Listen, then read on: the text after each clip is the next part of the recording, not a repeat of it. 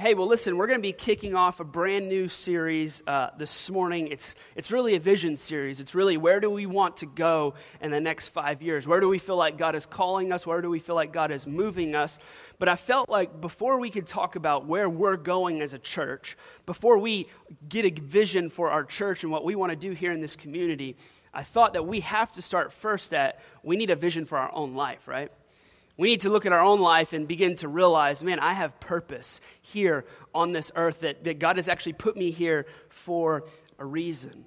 And I want to say this before we, before we kick off this series. To be honest with you, it's such a privilege to be able to be the pastor of this church. In the past um, two years that we've been here, there's a little over 200 people that call our Savior's Church Crowley um, their home. And there's been so many people's lives that have been changed by what God has done through this church and simply through the obedience of many men and women that have sacrificed for us to be able to do what we do every single Sunday, day in and day out. I don't know if you realize this, if you're new or not, but every Sunday it is literally, um, it takes about 45 to 50 people just to pull off what we do every single Sunday from setting up the stage, from setting up kids' environments, from setting up the lobby and the connect tables and, and all that kind of stuff. But here's the truth when we look at it all and we, we look at all the work that goes into making this church function and making this church happen, the truth is we're so blessed and we're so privileged because we're, we're, we're, a part of something that is ultimately bigger than us. It's why our volunteers and why our dream team can look at it and they get here early in the morning and in the worship practice practices over and over and over and over again because we want to get it right for you. Because at the end of the day, the reason that we do everything that we do is because we want to attach ourselves to something that is bigger than ourselves something that is beyond us. And the truth is, a genuine, authentic relationship with Jesus and serving in the church, you're able to attach yourself to a vision that is a whole lot bigger than yourself. So here's what I'm going to talk about this morning. I've titled this message, Bigger Than You. And here's the truth greatness is not automatic, but greatness comes by you making a choice to be around the right people and do the right decisions. And here's the truth I don't want us, um, however long that we're here on this earth, we only get one life. And I don't want you to waste that one life. Over the past week, um, I've thought about that a whole lot. Um, many of you know a, a week ago I got in an accident. And the one thing that God has taught me through that accident is that every second, every minute, every day, every year, everything counts. And the truth is, I think a lot of us sit back and we're not, we don't, we don't know our purpose. We don't know why God put us here on this earth. We don't know what our destiny is. We don't know why we're breathing. We're just, we're just going through the motions. We're just going through and waking up in the morning, going to our job, and we're kind of just trudging along in marriage and trudging along in our workplace, and we're just doing, we're going through the motions. But the thing that I learned through this wreck, the thing that I learned through this accident is that every single day counts. Because the truth is, you don't know if you have another day. You don't know if you have tomorrow. Even the Bible says that our life is like a vapor. We're here today and we're gone tomorrow. I thought about it even as, as, I got in the accident. I'm literally I'm jamming out in my with I got music in my headphones, you know. I'm probably looking stupid driving my car and then the next thing I know, I'm in the median. And the truth is, I think um, a lot of us believe we're in control. I don't know if you know this or realize this or not, but control is actually an illusion. it really is. We're not as in control as we really think we are. Because life can change in the drop of a hat. It can change in an instant. It can change in a moment. It can change in a second. And if we're not prepared for that, if we're not ready for that, and if we're not living for something bigger than ourselves, then what is the point? So that's what I want to talk to you about this morning. I want to give you, real quick, three essentials for a great life. Three essentials that you can look at and say, I don't want my life to be wasted. I know that God put me here on this planet for a reason. I know that He put me here for a purpose, and I want it to make a difference. I don't think anybody ever woke up in the morning and said, You know what? I just want to live the crappiest life ever. Anybody ever say that? Or you know what? I don't want my life to count for anything. Remember being 10 years old? And remember when you were a kid and somebody would ask you, hey, what do you want to be when you grow up? and they would give you, like, I want to be an astronaut. Or I, I, want to be an engineer, or I want, to, I want to fly a rocket to the moon, or I want to be a firefighter, or I want to be a policeman. And you had all these grand dreams of what you wanted to become. And then somewhere along the line in life, life got the better of you, and all those dreams that you felt like God told you in that moment of, hey, I'm going to use you to do this around the age 25, 30 years old. Maybe you've gone through a divorce. Maybe you've had some tough times in life and you've given up on those dreams and you feel like, I don't have a purpose anymore. Those dreams, those are for young kids, right? Let them dream while they're 10, let them dream while they're 11. And here's the truth while you still have breath in your lungs, you can still make a difference in this life. And here's what I want you to do however long you have left, Maybe it's 60 years.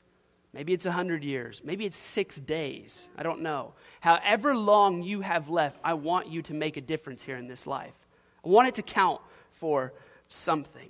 So let's pray, and I'm going to talk about three essentials to living a great life. Father God, we thank you for who you are.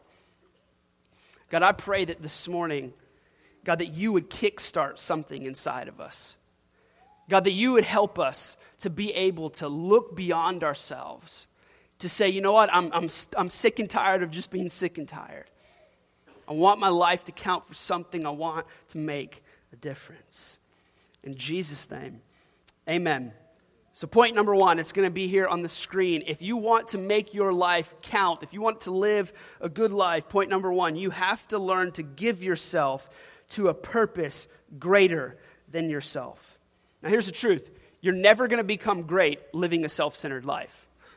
You're never going to live a great life if it's just all about you. Now, I know some of you are saying, look, Pastor Zach, that's great, but how do I discover my purpose? How do I figure out what that is? Because I don't know what it is. I feel like I've been searching, I feel like I've been wandering for a long time. Here's how you find your purpose the way that you find your purpose is you get around God's family and His church. It's, it's just the absolute truth. The reason that we have so many people wandering around and they can't figure out their purpose is because they don't have a place that they feel like they can belong. They don't have a place where they feel like, you know what, I, I don't feel like anybody's speaking into my life. Nobody's cultivating my gifts. You have to get around people that actually care about you. And not just care about you, not just the person that you know you call on Wednesdays to vent with your girlfriend about, you know, all the gossip stuff that happened the week before. I'm talking about people that actually deeply care about you, people that care about you so much that they can look you in the eyes and say, something's wrong with you. And the only way that we're going to discover our purpose is by getting a part of God's church, getting a part of His purpose, getting a part of His family. Here's the truth church is not a building that you go to, it's a family that you belong to. I've said that over and over and over again to different people. Hey, well, yeah, you're that church that meets in the theater, right? When are y'all going to get a building? Because I think it's like something, I think people believe that you're not official until you have a building, right? but when we look back on the past two years and all the life change that's happened and, and people that have totally reconstructed their life ultimately because they made a decision to come to this church. See, the church is not a building, it's a people, it's something that you belong to. Here's the truth one day, all the greatest organizations here in this planet will one day dissipate. The greatest organizations on the face of the earth that discipline themselves, that diligently work to create great products and save all kinds of money will one day fade away will one day go away. I don't know if you know this about Apple. It's one of the most profitable companies on the face of the earth. They sell iPhones. Many of us in here probably have them. MacBooks, we love their products. They're one of the only companies that is a debt free billion dollar company that at any moment could have a billion dollars in cash. And how many of you like, like, can I just get like a hundred thou, you know? You could go into that room and, and take a little bit of money, and they probably never even notice it. It's so much money. But the truth is, one day, all that will go away. All the hard work, all the toil, all the effort they've put into building this incredible global company will one day dissipate, will one day fade. But here's the good news Matthew 24 14. And the good news about the kingdom will be preached throughout the whole world so that all nations will hear it, and then the end will come. See, the church is the only organization that has withstood the test of time. Through millennia, through decades, through thousands and thousands of years, there has always been the church. Point number two if you want to live a great life, you've got to join with great people committed to the same purpose. You're locking arms with other people. So here's what God's calling some of us to do today. He's calling you to a place to not just be somebody that sits in a seat any longer, but you say, I need to lock arms with people. I don't want to just sit anymore. I want to attach myself to a purpose. I want to be a part. I want to serve. I want to give back. I want to do something. The reason that Christianity is so boring for so many people, it's because we said the prayer and we're like, I'm a Christian, right? Father God, save me, forgive me of my sins. And then we walk out and we say, Man, I don't feel changed. I don't feel any different. It's because we're not living the life that God called us to live. And we're not doing it with the people that God's called us to do it with. The truth is, every person in history that's ever accomplished something great always has, has a team behind them, an army of people that they're working with. Check this out the biggest organization on planet Earth is the church. So the body of Christ is about 2.3 billion members. That's one out of every three people. The global church is bigger than the United States, China, and Europe. The family of God is why Jesus created the church. All these organizations will one day fade away, but the church will stand. In 1 Corinthians 3 9, it says, We work together as partners who belong to God. The reason that some of us feel so empty, the reason that some of us feel so alone is because we're not doing life with family. And I'm not talking about your blood family, I'm talking about spiritual family. I'm talking about people that care about you. I'm talking about people that can walk with you through the most painful areas of your life when something tragic happens, when you turn around a corner and an unexpected something, whatever it is, happens and you weren't prepared for it and you weren't ready for it, that we have people that can walk with us through those tough times. Everyone needs a family. Everybody needs a place where they can belong. Everybody needs a place where you can come home to, you can kick your shoes off, you can open the refrigerator and eat whatever you want, whenever you want. You know, I'm 30 years old and I still go to my parents' house, open their refrigerator, eat all their food, open their cabinet. I take whatever I need to take, and there's never a question. Why? Because we're family. And see, we need the same thing in a spiritual family where you can come into church and, man, you can just be yourself. You don't have to dress a certain way. You don't have to look the part. You don't have to look a certain way. You don't have to say a certain thing. You can just come, you can kick your shoes off, and you say, God, speak to me. And then you begin to look at people a whole lot different in this room that these aren't people that you just attend a building or a service with. But these are people that, hey, these are people God is calling me to do life with. Number three, make the most of great opportunities. We've got to learn to make the most of great opportunities. Now, there's great opportunities all around us. I think most of the times we just don't even realize it. Scripture says this Make the most of every opportunity for doing good. So here's what gonna, I want to do real quick. We're going to push the pause button, and I want to give you four things that I've kind of learned just living life of how we can make the most of the opportunities that are presented to us. So, number one, I must say no to good opportunities so I can say yes to great ones. I must say no to good opportunities so I can say yes to great ones. Here's the truth you don't have time to do everything that you want to do. The reason that many of us miss good or great opportunities for that matter, the reason we miss it so many times is because we say yes to everything. How many of you, let's just show of hands, how many of you hate saying no? Like when somebody asks you to do something, you just feel bad. Like I just feel, I just feel like I need to say yes because if I say no, then I'm going to disappoint them. And so then you look back on your week and you're like, I said yes to 15 things, and then you're super stressed out and you're overwhelmed. Anybody know what I'm talking about? You can't keep adding things to your schedule without cutting things out. So greatness starts with great with getting things off of your plate. When I, and I, I had to experience this when we first started the church. When we first started the church, everybody wanted my time all the time. So it was a lunch meeting here, a dinner meeting here, after, after dinner there, and kids are in bed, and I'm still doing things. Just constant. You know what I had to learn? Man, I can't continue at this pace. I had to learn a two letter word no. The reason that many of us miss opportunities is because we're so busy with saying yes. Oh, that, that's a good opportunity. Yes, I'll say yes to that. But just because it's a good opportunity doesn't mean you should take it. So think about it this way What if good opportunities are just distractions that keep us from good ones? Scripture puts it this way in 1 Corinthians 7. It says, I want you to do whatever will help you serve the Lord best. Watch this with as few distractions as possible. With as few distractions as possible. You cannot be a great man or a great woman achieving great things if you're just saying yes to every good opportunity because you're going to be distracted.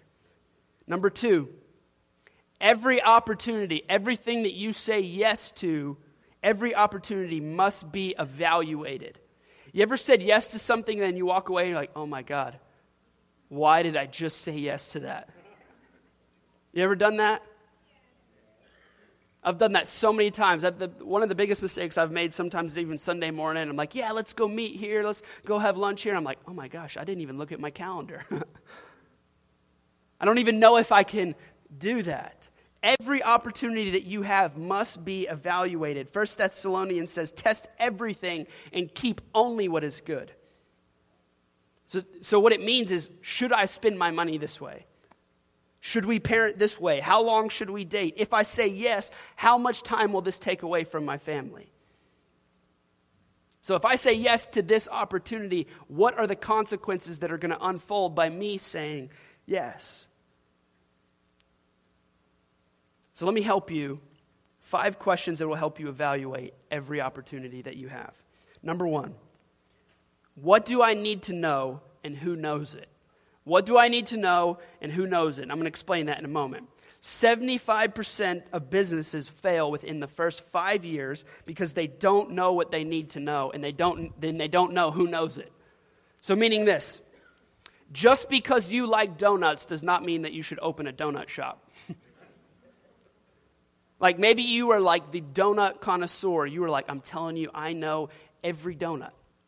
I know Belgian donuts. I know German donuts. I like the kind with Bavarian cream. I know everything about donuts. But maybe the truth is, it's probably not a good idea for you to open a business because you know nothing about business.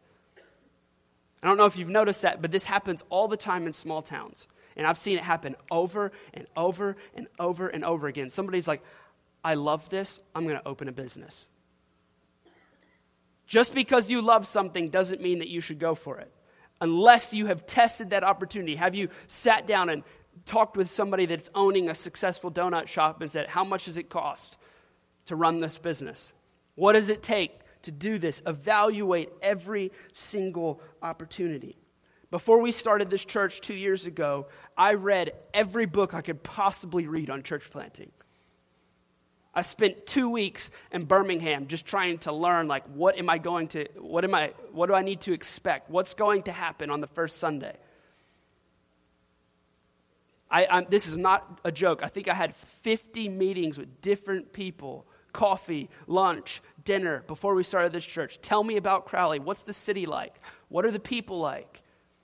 What's the environment like? Let me give you a few proverbs. I'm going to give you 3 of them. Proverbs 18:13 says, "It is stupid to decide before knowing the facts." Another one says, "Get all the advice you can and you'll succeed. Without it, you'll fail." Last one.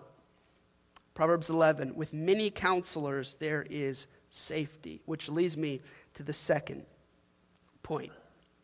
Number two, what might be the unintended consequences of you saying yes to something?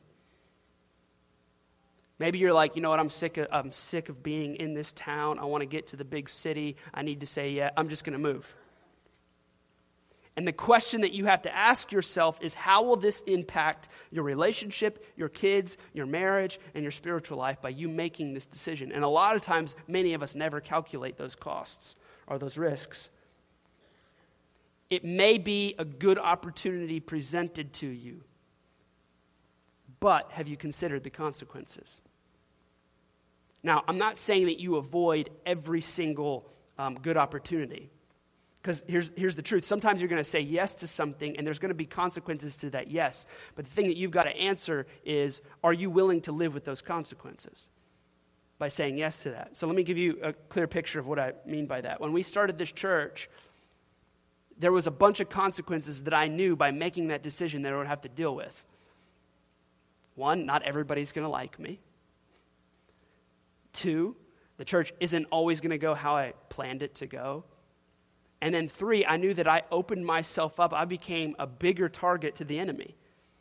I've watched my dad and my parents go through all kinds of spiritual attacks. I've watched people that I admire and other pastors and the things that they go through in their family, and the enemy's constantly trying to take them out. You know, since we've started this church, the enemy's tried to kill me twice. Twice. Two months before we started this church, I got hit on a moped. Last week, I got in a car accident. This week, my entire family has been sick. So, so here's, the, here's the thing Am I willing to live with those consequences? Absolutely. We're building the kingdom of God. But when you say yes to something, are you willing to live with the consequences? Because sometimes we say yes, and we walk into this great opportunity that God has for us, and then consequences happen, and we go, oh, it must not be God, because there's negative sometimes the negative is there to only build character in us and shape us and do something in us that would never happen unless God allowed that pressure and that fire to be added to your life. Because you know what the truth is? Although I say, hey, the enemy's tried to kill me twice, I, I, can guarantee you this my prayer life and my devotion with Jesus looks a whole lot different than it did two years ago. And I would never be at that place that I am today without those things that happen. Proverbs 22 3 says this A wise man foresees the difficulties ahead, and he prepares for them. A fool goes blindly on and suffers the consequences. So when you're about to make a decision, and somebody could ask you the question, Are you prepared? Do you know the facts? Have you done the research? And you say yes, and you can respond. Or if your answer is, I'm just going to go with the flow, baby. I'm just going to go with, chances are you're probably going to crash and burn. The third thing that you've got to evaluate when we're looking at good opportunities number three, what is my motivation? Why am I doing this? Am I starting a church? Am I starting a business? Am I doing this because I want the accolades? I want the acclaim? I want people to notice me? See, God is more concerned with why you do the things that you do rather than the what. He's more concerned with the motivation, the intentions of your heart. Why are you doing what you're about to do? Philippians 2 3 says, Never let selfishness or pride be your guide when you do things. Are you making decisions because, hey, you want your ego to be fed? Are you making decisions because you don't want your pride to be hurt? What is the motivation behind the decisions that you're making? A few years ago, when I got offered a job in the film industry to go film and travel the country and do all these kind of things, my wife really at the time didn't want me to go. And I'll be honest with you, the only reason I said yes because I was more concerned about the status and the acclaim by taking that job than I was about anything else. The reason I said yes because it was cool to say, "Hey, what do you do?" Oh, I travel the world and I make movies and I film and I do this kind of stuff. I love the title. I love the approval that I got from other people.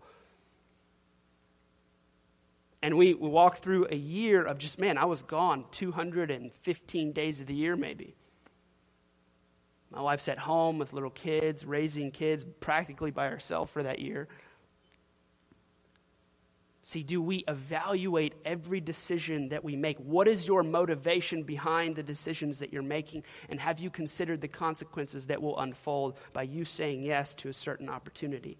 Because here's the truth the motivations of, hey, feed my ego, the motivation of pride, it doesn't last.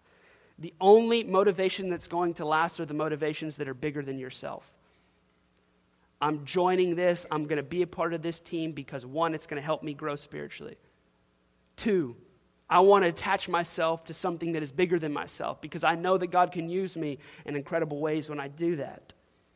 Matthew 16, 24.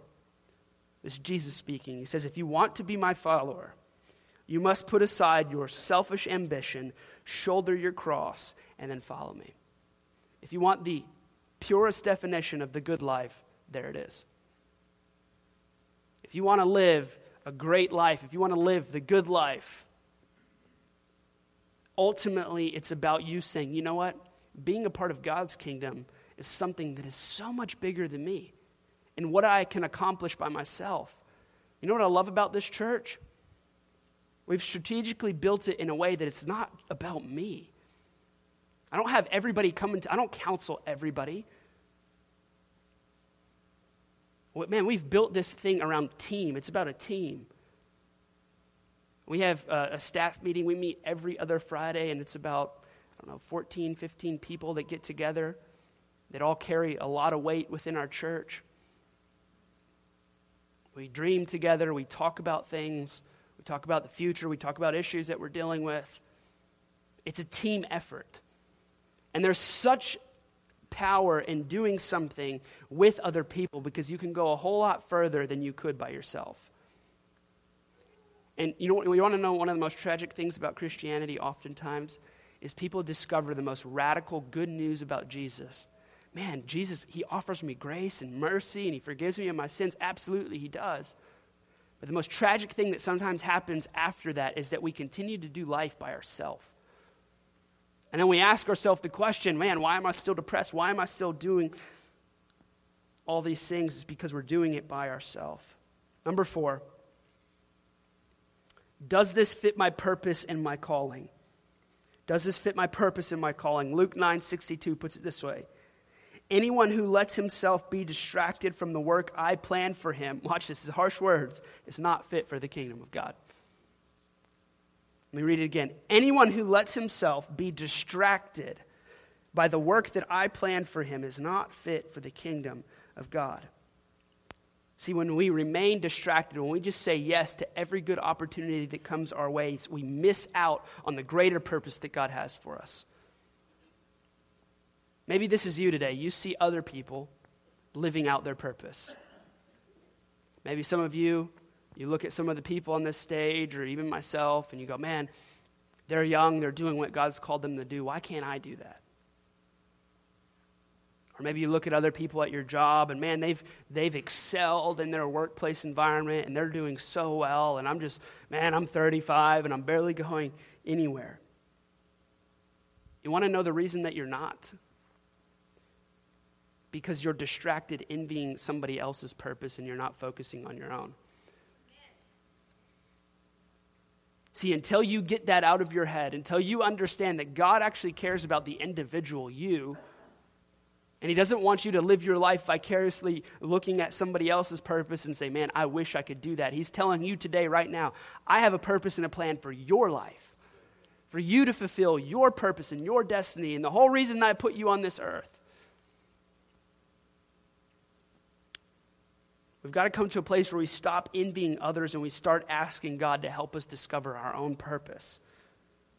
See, Ephesians 4 1, Paul puts it this way I beg you to lead a life worthy of your calling, for you have been called by God. He's saying, I beg you to live a life worthy of your calling, for you have been called by God. Do you know that God has a specific call and plan for your life? And you may look at it and you say, well, man, you don't know me. you don't know what I've walked through. You don't know what I've been through. You don't know what I've had to fight in this life. I don't know if God can actually use me. But when you start diving into the scriptures and you begin to read some of the stories and you look at the people that God used, it should give you somewhat of a different perspective. Man, God used adulterers, he used people that cursed his name.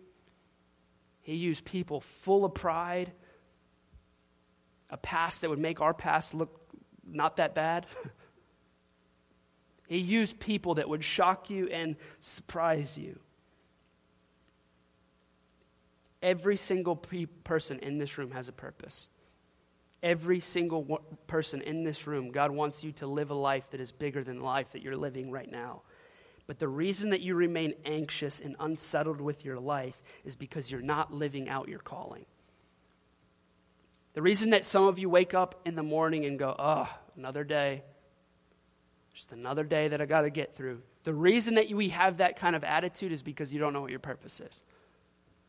And the only way that you're going to discover that is by getting involved in God's family. Opening the curtains of your life and saying, This is who I am, this is what I struggle with, this is what I deal with, and allowing other people in on that. Number five, you got to ask yourself, Is this the best use of my time and energy?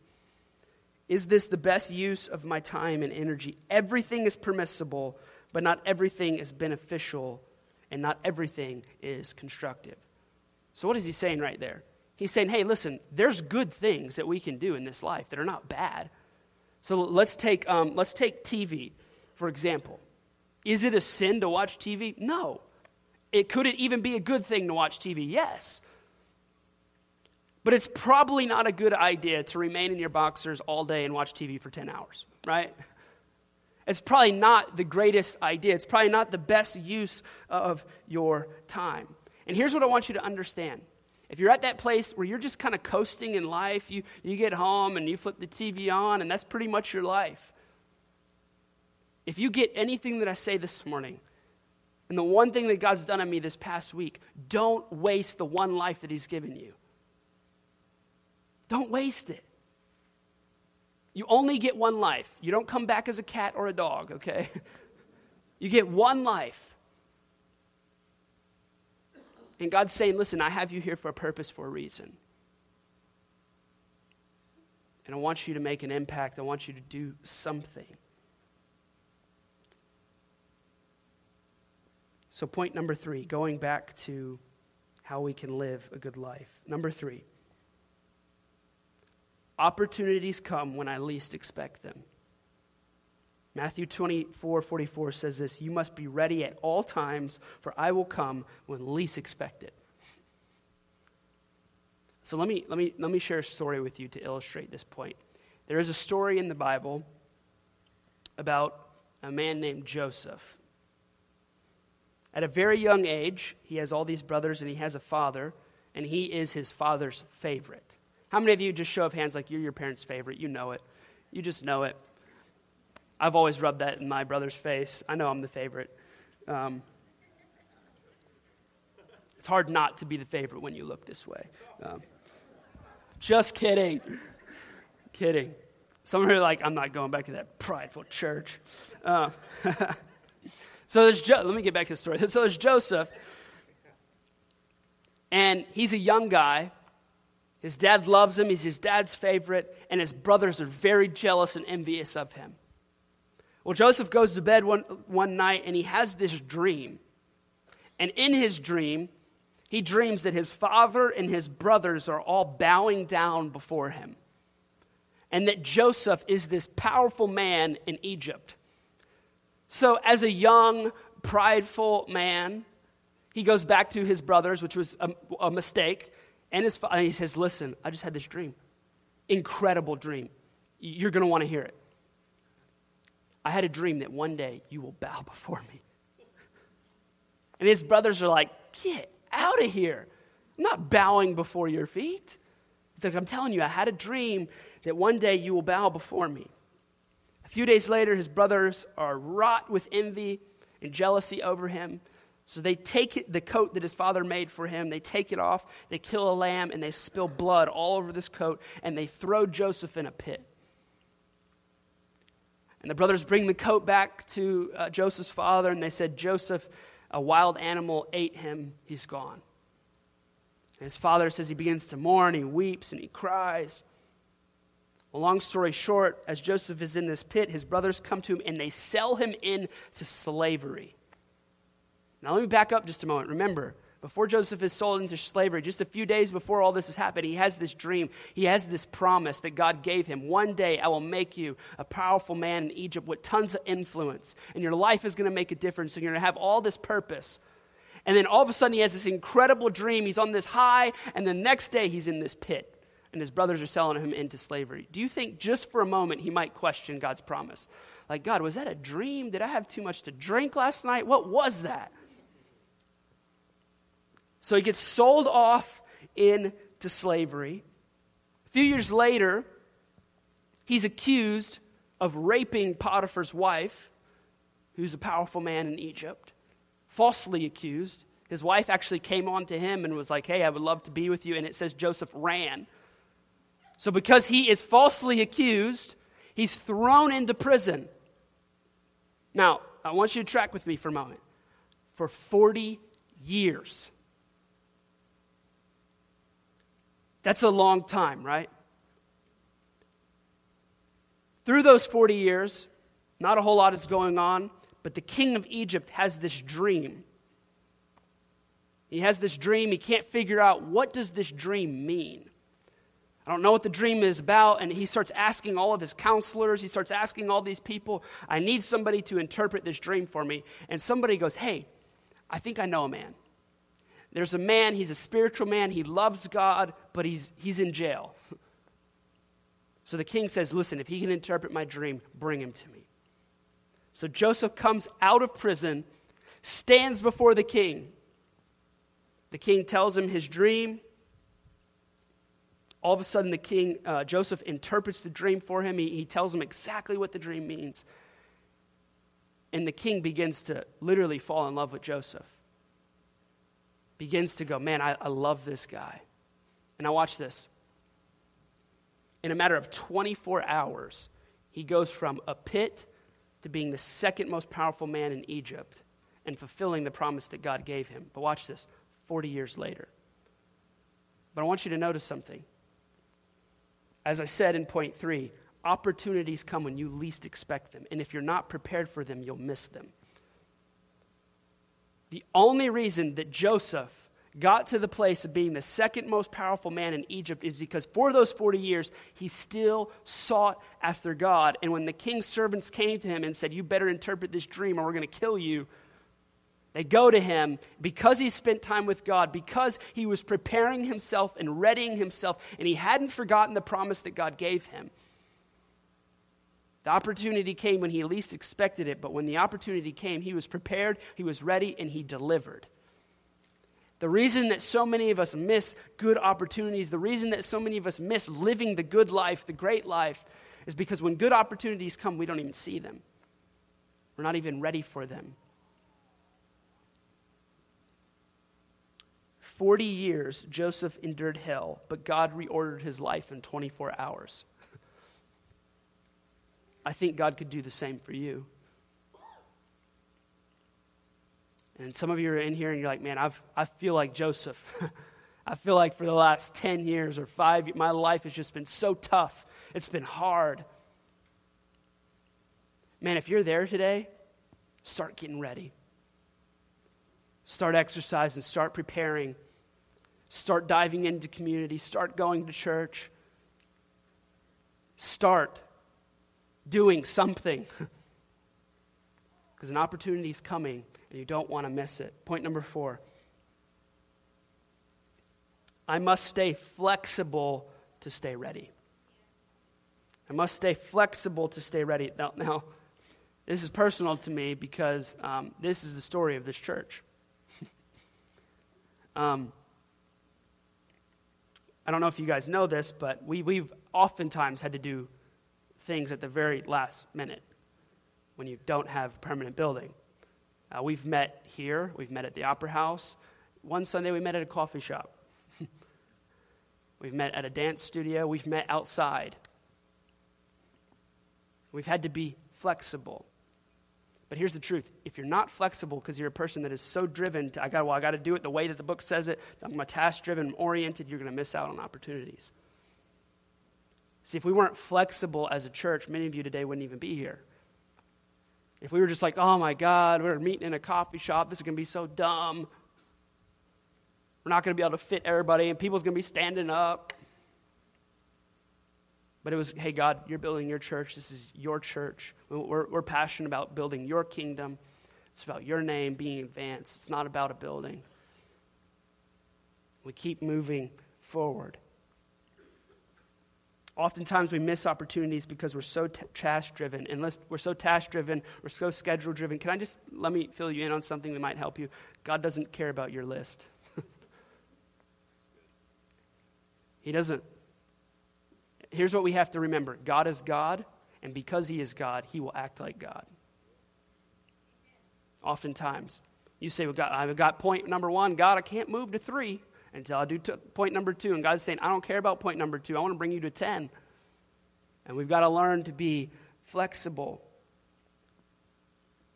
One of the phrases, and i will just say this one of the phrases that you will never hear at this church is six words We've always done it this way.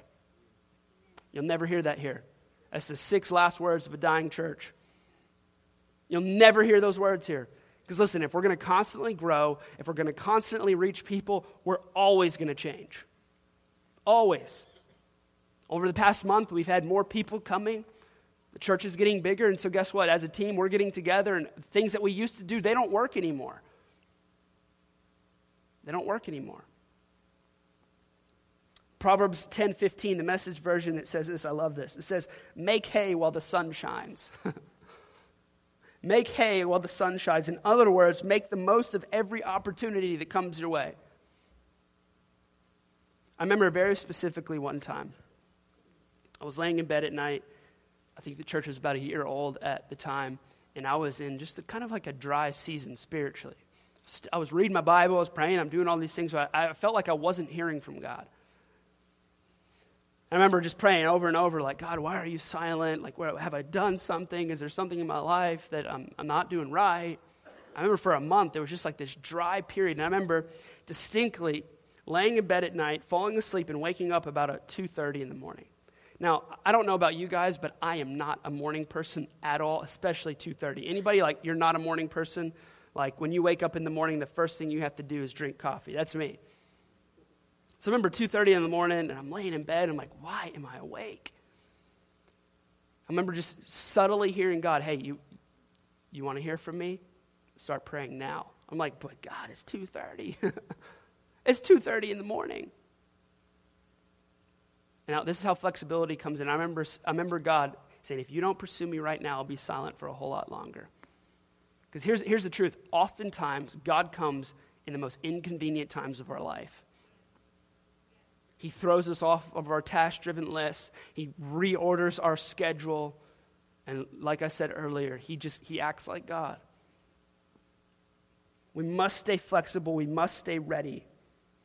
If you're not flexible, you'll end up carrying out your own plans and miss out on God's plans. Listen to this Proverbs in 13 19. It says, It is pleasant to see our plans develop. How many of you guys like it like when a plan comes together? You love it when a plan comes together. It is pleasant to see our plans develop. That is why fools refuse to give them up even when they're wrong. So some of you are like, uh, this plan is working. But God's saying, but that's not my plan. And the plan may complete, and you may, yes, we did it. And God's saying, but I had a whole bigger plan for you.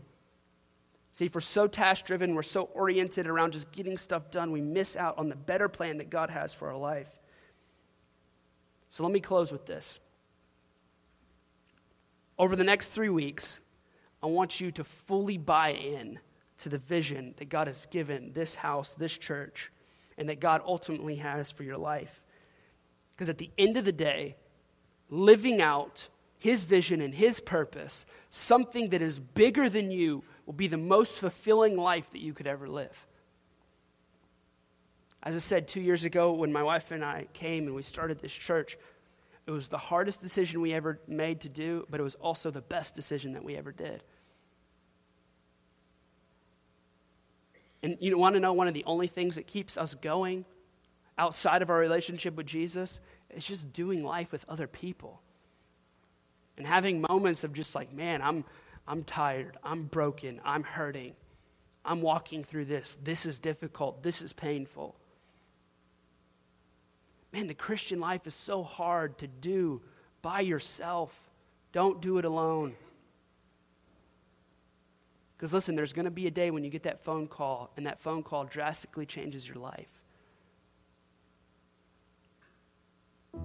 Man, for 30 years, I've, I love adventure. I love anything that gets your adrenaline pumping.